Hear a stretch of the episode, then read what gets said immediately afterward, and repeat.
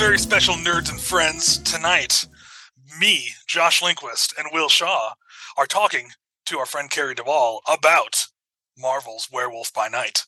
Mm. Uh, so, just for those listening, me and Will have seen it. Carrie has not seen it. So, this will be a an in depth but spoiler free review uh, where we uh, get Carrie and by extension anyone listening who hasn't seen the show hyped about what I think is one of Marvel's coolest projects as of late. Hmm. Yes. So, Will, what were your initial thoughts on Werewolf by Night? It's like, well, my initial thought was, wait, they they did a Werewolf by Night movie. When was this? Yeah, they didn't advertise it like at all, which is mind blowing because it's really good. Yeah, it's bizarre because like Josh just like texted me or messaged me. I don't remember how he contacted me, but he's like, "Hey, have you guys seen Psychic. Werewolf by Night?" Psychic Mm. messaging. And then I'm like, "There was a Werewolf by Night movie. When was that?" And it was just on Disney Plus, and it is so fucking good. Yeah. it- So, oh, go ahead. so, so, so to ask the first question, like, so this is a um, a Marvel property that they that they made into a like is is it a It's MCU. It's um, it, so it's it's like a fifty-four minute. It's not a series. It's not a movie. It's not a short film. They're calling it Marvel.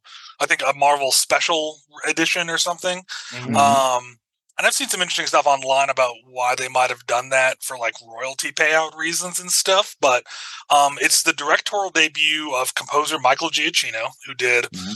Um, he's done some work on uh, Star Wars. I know him from Lost. I've been tracking his career since then. he did the uh, he did the uh, Doctor Strange soundtrack. He did, yes. Yeah, he he had that really he had a, a really great uh, riff with the harpsichord. I remember that. Yeah, so he's he's great, and um, no, I remember I heard about this movie. I think on Twitter, barely someone was like, "Oh yeah, October sixth, Marvel's doing a Werewolf by Night thing for Halloween," and I was like, "Well, I'll watch it." And so I watched it the day it came out, and I was like, "Holy shit! How is everyone not talking about this? Like, it's incredibly good. It's nostalgic. It's dark. It's violent. It's a monster movie. Yeah. It's all black and white. It's like." Mhm. It, it feels like an old school monster movie. Lots of Yeah, great homage has- there. Very heavy on like this the screen or the uh, the film grain like Mhm. they really kind of nailed that like 19 uh 40s like this is low budget horror movie in that that vein of like the wolfman nosferatu Mhm. uh like those sort of like universal movies from uh from the black and white era uh it just absolutely nails those tones and it's they kept it nice and short so it's it's it's less than an hour long so you can just kind of uh watch it in uh a night i Mhm. guess. That makes sense And one one thing I do want to say is I'm really glad I went into it having not seen a trailer, um, because I was just like, cool, it's got um, Gael uh, Garcia Bernal, he's great. Um, I'll Mhm. just watch this, and then it was amazing. Um, I went back after the fact and watched the trailer because they did put out a trailer. Again, they didn't share it anywhere, so I hadn't seen it. But the trailer, I didn't like how they edited it, and it, um, like I showed it to some people I know, and they were like, "This looks terrible," and I was like, "It's not. Go watch it." Like, so uh, the Mhm. trailer. And I think because they didn't want to showcase like how dark and violent it is, um, so the trailer. Okay, kind of, so the so the trailer the trailer the, sucks. the trailer goes in a different direction from that, huh?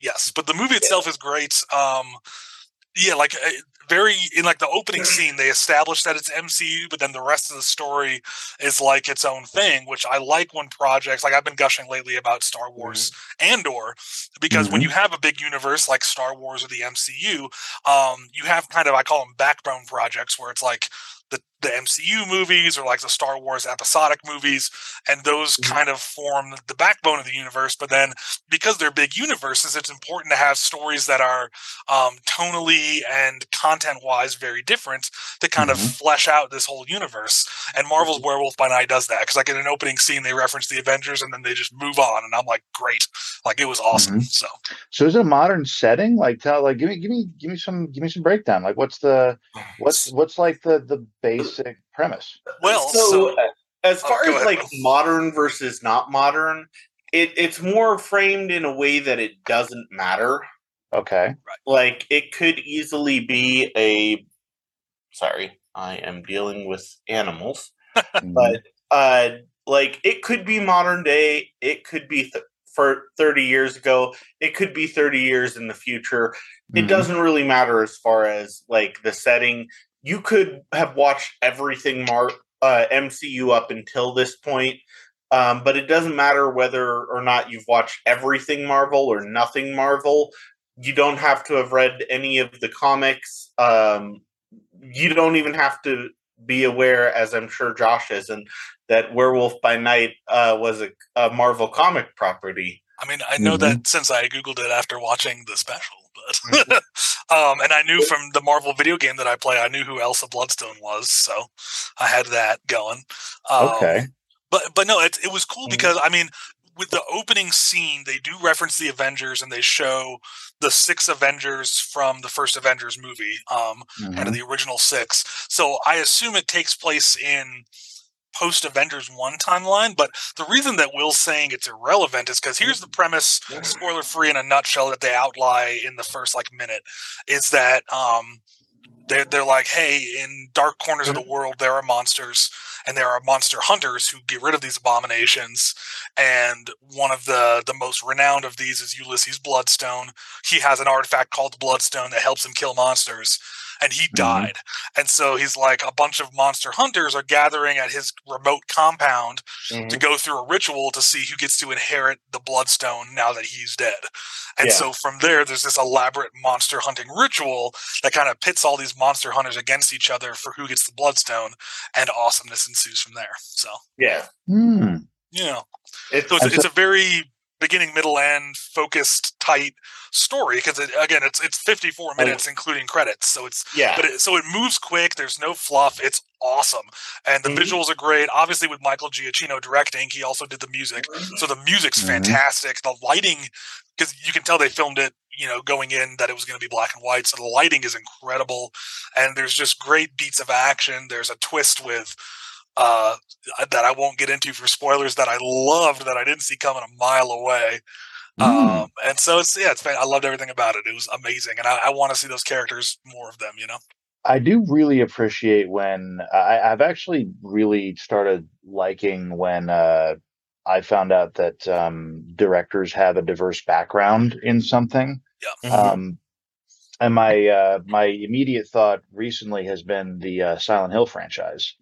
Uh, because the uh, creator of the Silent Hill games or the director of the Silent Hill games is also the lead musician, and they and he so he actually, from what I understand, he wrote the games to kind of mirror um uh mirror mirror music like like they they have they have a flow like a symphony Mhm. um, and he's got a very good Oh. sensibility for that. And it's it's really interesting when you have uh, people that are that are trained in a uh, in a in a different discipline than they're working in because they really do get that uh, like like they they get a they get a different vibe out of Mhm. it. Um, I mean, uh, uh, another good example is um, uh, George Miller, the director of the Mad Max movies who before he before he made the first Mad Max, uh, he was a uh, he was a trauma surgeon. So Oh, I didn't know that. Yeah, all of the so all of the like gore effects and everything have a have a different, more visceral kind of hit because he he knows about that. He he worked he worked in that for a long time. So I, I'm I, I'm I'm already really on board because I really like the way that Michael Giacchino does scores. Um, the the Doctor Strange soundtrack, as far as um, uh, like Doctor Strange was a was a pretty good movie. I had a lot of fun with it. I I adore the soundtrack. Like as far as as far as Yes. MCU soundtracks go, it's one of those like it's it's one of those standout like far and away. Um, you got the tone, you got the vibe, um, and then it was amazingly built on by Danny Mhm. In the in the second one. Um, like it it it had it had a great vibe. I I am already really interested to see uh, what his like artistic visions would be. Yeah. Yeah. And I, I, I think the soundtrack on Werewolf by Night, like it is right up there with uh with multi or yeah, multiverse of madness. Um in that it like really is used to effectively kind of frame everything that's going on constantly to kind of build to different crescendos and different uh different emotional peaks throughout the movie in a really subtle way that just kind of pushes everything along.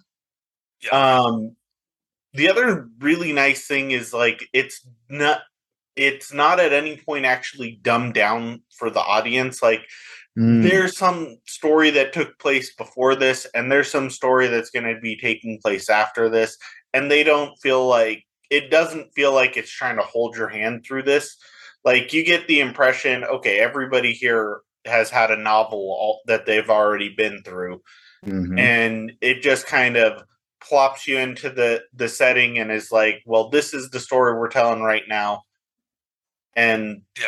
just expects your uh, suspension of disbelief to carry you through that I do really appreciate that, and especially with the Marvel team, the way that it it does seem that they understand how um, audiences at this point have uh, uh, origin story fatigue. Yeah. Oh, yeah. um, uh, like like I I legitimately remember the thing that immediately turned me off of uh, of Batman v Superman: Dawn of Justice, aside from everything else.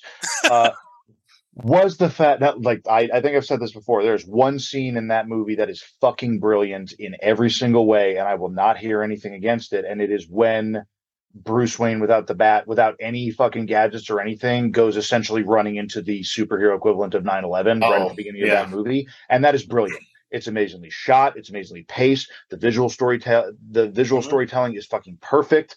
Like it is, it is an amazing set of scenes. And then the rest of that movie Oh, yeah. does does all it can to destroy it. Um, no offense to Zack Snyder, I understand you're a very nice man. Um, but uh, but the thing, but like one of the things that like really got me like got me eye rolling with that was like was again we saw like Batman sad about his parents dying. Like, cool. We don't need to see that again. Like, Mhm. We've you know, seen it like, a dozen times, if not we've more. seen it a Like, dozen. we We've know- seen it a dozen you times. know batman's parents died We know Yeah, Batman. everyone knows batman's we- parents The first time the MCU really showed us they get it. that was when they brought in Spider-Man in Civil War, and Yeah. they were like, "Yeah, my Uncle Ben, something happened to him," and we're all like, "We're on board. We know what it is. Mhm. Yep. Let's go." You know. Yep. Well, and, and We- with this movie. I have I would be remiss really quick if I didn't say one of my favorite shots is um uh, as I'm sure this isn't a real spoiler at some point someone transforms into a werewolf. Um Mm. and the way they shot that scene the lighting is oh the way they the, the way they visually tell it is brilliant. I love that shot. Yeah. But to, also- to continue oh go ahead yeah. Well, I was gonna say also all of the different monster effects in this movie, um, like everything. I can't tell if they used practical effects or uh, if this was all just CGI hidden behind like film grain. Where, but everything looks so good yes in a way that it like just captures that that like horror movie vibe not like Mhm. an actual like horrific scene like you're you're not gonna walk out of this movie like oh my gosh i i'm so scared i'm never gonna sleep no it's not that kind you're gonna horror. walk out and be like that was fun I like Yes. that awesome. it's Yeah. it's that horror element like you feel like you went to universal studios right Mhm. like it is and it's all done in a way that just makes you feel that like nostalgic horror of watching a classic horror movie and that transformation is like like i don't know what i was expecting as far as the werewolf but like when you actually see the werewolf it is just Mhm. perfect Yes. for like how they've established the rest of the movie But and I have to like uh, as as somebody who adores like good um body horror and specifically good uh transformations, I have to I have to look up look up uh, look this up because I I need to know how old I was when uh Prisoner of Azkaban uh okay, so it was 2004. I was 14.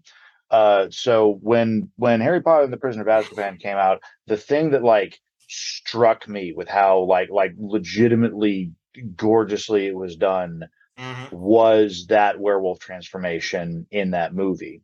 And it was part, and this was before I'd seen The Howling. This is before I'd seen American Werewolf in London, any of that. But it was, it was a practical effects transformation until the very point where it couldn't be. The absolute like which was the way they designed the creature like and, and like it, it had to be cg to to walk away.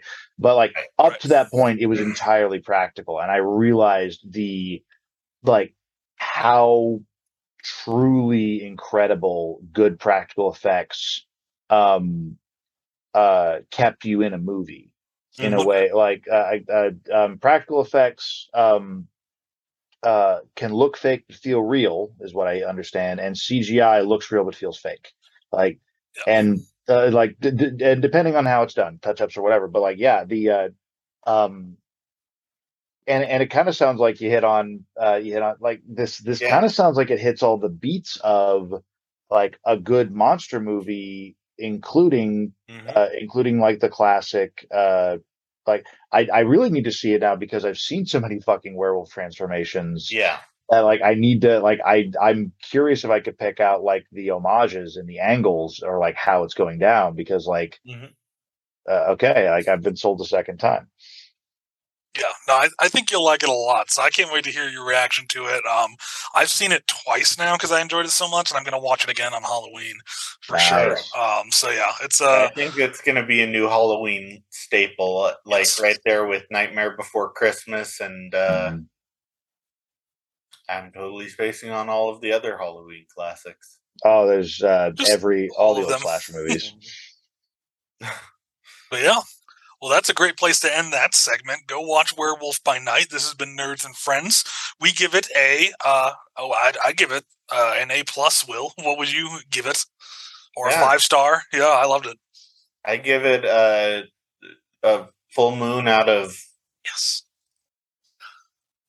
I, I don't know how we would. I give it a, I give it a, give it a full moon on uh or, or a blue moon if you're feeling really good.